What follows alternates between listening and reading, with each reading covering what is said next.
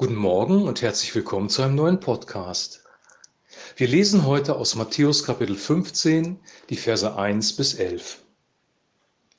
Dann kommen Pharisäer und Schriftgelehrte von Jerusalem zu Jesus und sagen, Warum übertreten deine Jünger die Überlieferung der Ältesten? Denn sie waschen ihre Hände nicht, wenn sie Brot essen. Er beantwortete und sprach zu ihnen, Und warum übertretet ihr das Gebot Gottes, um eurer Überlieferung willen? Denn Gott hat geboten und gesagt, Ehre den Vater und die Mutter. Und wer Vater oder Mutter schmäht, soll des Todes sterben. Ihr aber sagt, wer irgend zum Vater oder zur Mutter spricht, eine Opfergabe sei das, was irgend dir von mir zunutze kommen könnte der wird keineswegs seinen Vater oder seine Mutter ehren. Und so habt ihr das Gebot Gottes ungültig gemacht, um eurer Überlieferung willen.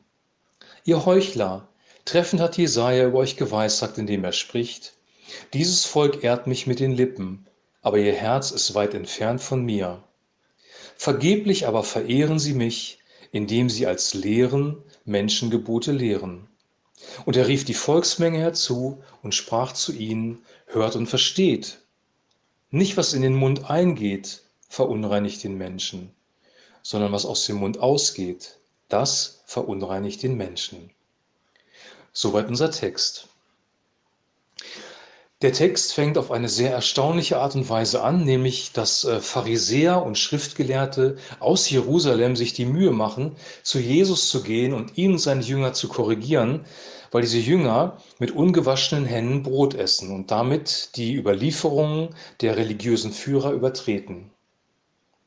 Jesus kontert ihre Aussage, indem er sie hinweist, dass ähm, sie selber das Gebot Gottes um der Überlieferung willen übertreten und er nimmt ein Beispiel, nämlich das Gebot, ehre den Vater und die Mutter. Und dahinter steckte damals, dass wenn Vater und Mutter älter werden und sich nicht mehr selber versorgen können, dann haben die Kinder die Pflicht, die Eltern materiell zu versorgen. Auch in Krisenzeiten, auch in schwierigen Zeiten war es die Pflicht der Kinder, sich um die Eltern zu kümmern.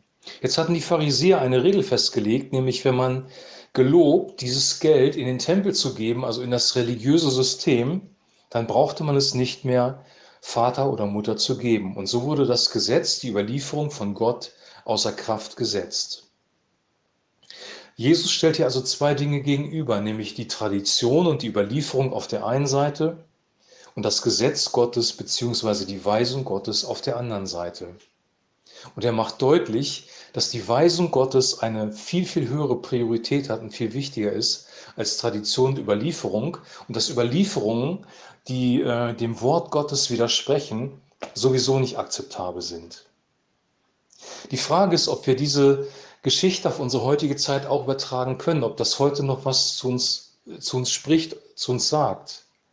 Ich glaube schon, ich glaube auch wir haben heute religiöse Traditionen, Überlieferungen durch die Kirchengeschichte, die mit dem Neuen Testament nichts mehr zu tun haben, wo wir menschliche Regeln, menschliche Maßstäbe, Lehren von Menschen in unseren Kirchen haben, die mit dem Wort Gottes eigentlich nicht im Einklang stehen.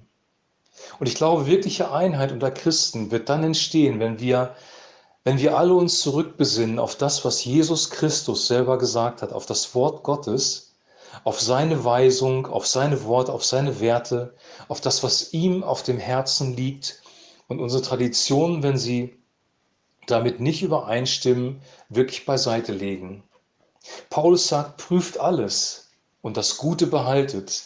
Wie prüft man? Man prüft, indem man einen Maßstab anlegt. Wenn man ein Haus bauen möchte und die Handwerker kommen auf die Baustelle, wollen das Haus bauen, die Maurer, die Zimmerleute, die Dachdecker, die Glaser, dann haben sie ihre Messwerkzeuge dabei. Ein Meterstock oder ein Maßband und dieser Meter, der muss genormt sein. Es gibt einen Urmeter, der festlegt, wie groß wirklich ein Meter ist. Und der Handwerker kann nicht einfach entscheiden, mir ist es egal, was andere sagen, ich habe ein anderes Maß und ich werde meinen eigenen Meter mit auf die Baustelle nehmen. Dann kann dieses, dieses Bauwerk nicht gelingen, weil falsche Maßstäbe angelegt werden. Überlieferungen und Traditionen, die dem widersprechen, was Jesus gesagt hat, sind falsche Maßstäbe, falsche Werkzeuge, die letzten Endes ähm, Unruhe, Durcheinander und Zerstörung bringen. Wir brauchen eine Rückbesinnung auf das, was Christus selber gesagt hat.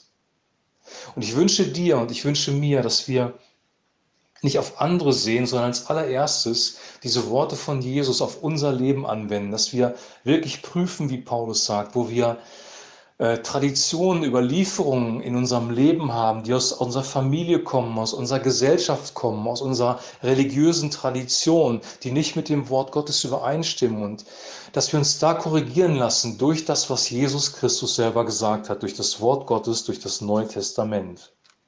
Wenn wir das tun, wird unser, unsere Lebensqualität steigen, wir werden automatisch in Einheit reinkommen, wir brauchen uns nicht bemühen, wenn wir uns auf das Wort Gottes und den Heiligen Geist fokussieren, dann wird er Einheit schaffen, weil wir die gleichen Wertmaßstäbe haben, die gleiche Sicht, nämlich die Sicht, die Jesus auch hat und weil wir ihm ähnlicher werden.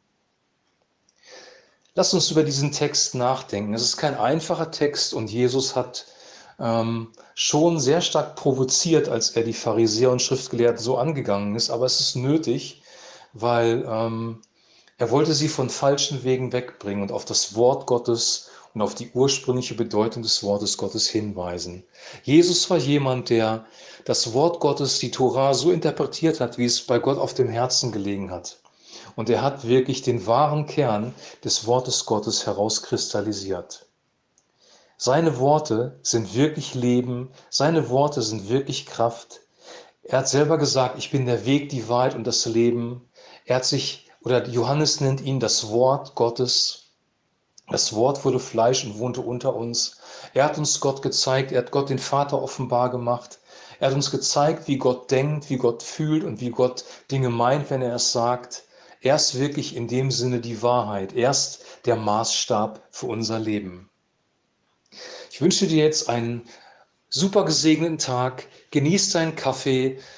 Denk über diese Worte nach und wir hören uns morgen wieder. Shalom.